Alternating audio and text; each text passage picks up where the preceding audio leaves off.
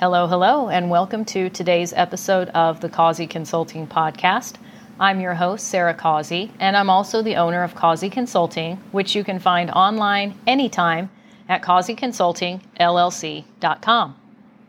Today, I want to talk about the 12 spies. And no, I'm not referring to something from a James Bond movie.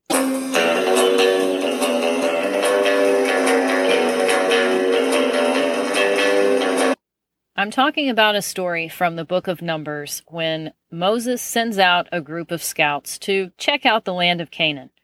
Go up there, see what it's like. Are the people there strong or are they weak? Are there a lot of them or only a few? And what does the land look like? Is the soil rich or is it poor? Is it wooded? Is it not? So the 12 spies go off for 40 days to do this recon work. All 12 of them observe the same things, but 10 out of the 12 come back with a negative report. If you've ever seen Johnny Fontane in The Godfather, they're basically like that. Oh, the land has milk and honey. It's beautiful. It's wonderful. It, it really is the promised land, but there's just no chance. The people there are strong and powerful. Th- there's just no chance, no chance. Uh, again, since I played a little bit of the James Bond theme song music, if you ever want a little Hollywood history, Rumor has it that Johnny Fontane was based at least loosely on Frank Sinatra, and the film that he was whining about really wanting to get a part in that could just skyrocket his career was From Here to Eternity. And the moment you may remember in the film when Marlon Brando slaps Al Martino, there's a brief cutaway to Robert Duvall sitting in the corner laughing. Because that was a spontaneous gesture that Marlon Brando improvised, Robert Duvall's laughter was real. But nobody was quite sure, like, should, should we laugh at this? Is it a serious moment? So the laughter that you see there is genuine. If you're ever somewhere at a trivia party and that comes up, well, now you've got something new to pull out of your sleeve. So even though they've all seen the same things, 10 of the spies come back in full on Johnny Fontane mode, going, There's just no chance, no chance, hanging their head as though they've already been defeated, even though nothing's happened yet. But two of the spies, Joshua and Caleb, come back and say, Yeah, we understand that it might look like things are against us, but we can do this. They're sort of the people that rally the troops and say, We got this. Not only should we go for it, but we should go for it straight away. We shouldn't dilly dally around. We, we should really go for this. Recently, I heard Joel Osteen say, uh, uh, with what's going on in the world right now, that's about the ratio that you're going to find. 10 out of 12 people are going to be sour. They're going to be gloom and doom. And I mean, that's like if you go on social media, people are sniping at each other about politics or religious beliefs. It, it's, it is just a very like your gloom and doom time out there. You want to guard who you spend your time with, and what kind of media that you take in. You don't want to sit around and just pour a lot of dread and angst into your brain all day long. I remember going to one of Dennis Miller's uh, stand up routines at the Hard Rock, and this has been several years ago, but at that time he said the current a hole rate in America is something like 35 to 38%. I just remember laughing so hard at that. I I don't know if it's gotten better or worse since then, but I thought it was hilarious. Sad but true, you probably will find about an 80% rate of people that are going to be naysayers. Uh, you shouldn't sell in a pandemic. Who the hell are you to try to grow your business in the middle of all this? You shouldn't start a business. You should just be glad you have a job. Is there anything more demoralizing that when someone who's supposed to be your friend or a close family member or even your boss, which is what happened to me one time, someone who is managing you says, Well, you should just be glad you have a job. Sit still, shut up, don't make any waves, don't try to improve anything. Just be glad that you have a job and a paycheck. Nothing says you're a number and we don't really care about you quite like that. Unfortunately, there's no way that you're ever going to be able to filter out every moment of contrast. And not everybody in your life is going to support every decision that you make. I mean, remember the old phrase about opinions are like, you know what? Everyone's got one, and a lot of them stink. There's times in life where that's true. And if we're going to go against the grain and do something different, break with tradition or or go out on our own and make some new choices, not everyone around us might be super supportive of that. Certainly one of the lessons that we can take from the story of the 12 spies is that they all saw the same thing.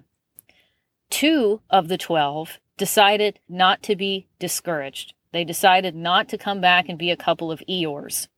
10 out of the 12, on the other hand, decided to be Johnny Fontane and sit there and go, there's just no chance. No chance. So many times in life, your perspective, the lens through which you choose to see the world or through which you choose to see a particular situation, is the make or break factor. There's times when we count ourselves out or count ourselves down. We haven't even tried yet we haven't even attempted to do something new or to achieve a particular goal, and we already start talking ourselves out of it. I could never train for a marathon. I could never get a bigger house. I could never overcome this illness. I could never break this addiction. I've been a chain smoker for the past 10 years. How on earth am I going to stop that now? Meanwhile, the person may not have ever even tried to make a different choice, but they're already deciding that they failed before they started. I have met several solopreneurs who were close. I mean, they were like fourth and goal to really exploding their business and having success, and they just folded the sidewalk up. There is such a thing as strategic quitting. I have talked about it before, and I firmly believe in it. There are times in life when we need to take an honest appraisal of what's going on. Are we happy? Is the business making money? How do we really stand out from our competitors? You can be in a position, whether you're at a job working for someone else or you're employed by yourself, you can be in a position where you're making money. The, the revenue and sales are not a problem, but you're miserable. You're burned out on what you're doing, or it's taking a tremendous emotional toll on you, and you just want to move in a different direction and do something else. And there is nothing wrong with that. There are other situations where someone is so close to having a profitable business and they just give up.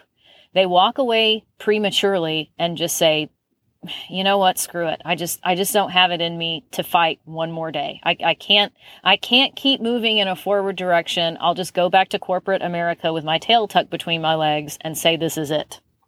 It's hmm. curious certainly that people can look at the same set of circumstances and yet see them in totally different ways. There may be a situation that you're going through that you feel like is hopeless or the odds are really stacked against you. Maybe you'll succeed, but it just doesn't look very good right now. Someone else could come along and look at the same set of circumstances and be like, "Oh my god, you've got this." people people are out there with much worse odds or or or much more stacked against them than you have and they're making it. Like pull yourself up a little bit, dust yourself off and let's go down the road. There is a rabbinical prayer that I've heard before that says, May you have the vision to see things as they truly are, not as you fear they are. I wonder how many times in life that we see something that perhaps seems big and scary at first, but it really isn't. I mean, think about childhood. Like if you've ever gone back to a place as an adult like you you were there as a child and you remember it as being so big and so vast and then you go back to it as an adult and you're like whoa this house is not nearly as big as i remember it or this yard is not nearly as big as i remember it. It's all about perspective. As we grow up and we have new experiences we realize that some of the things that may have seemed big and scary and awful and intimidating really just aren't it's a bit like the emperor and the clothes. Once you realize that the emperor is naked and doesn't have any clothes on, it's really hard to go back to thinking that he does. It's interesting that Joshua and Caleb saw circumstances that were scary, but they were willing to overcome the fear, feel the fear and do it anyway.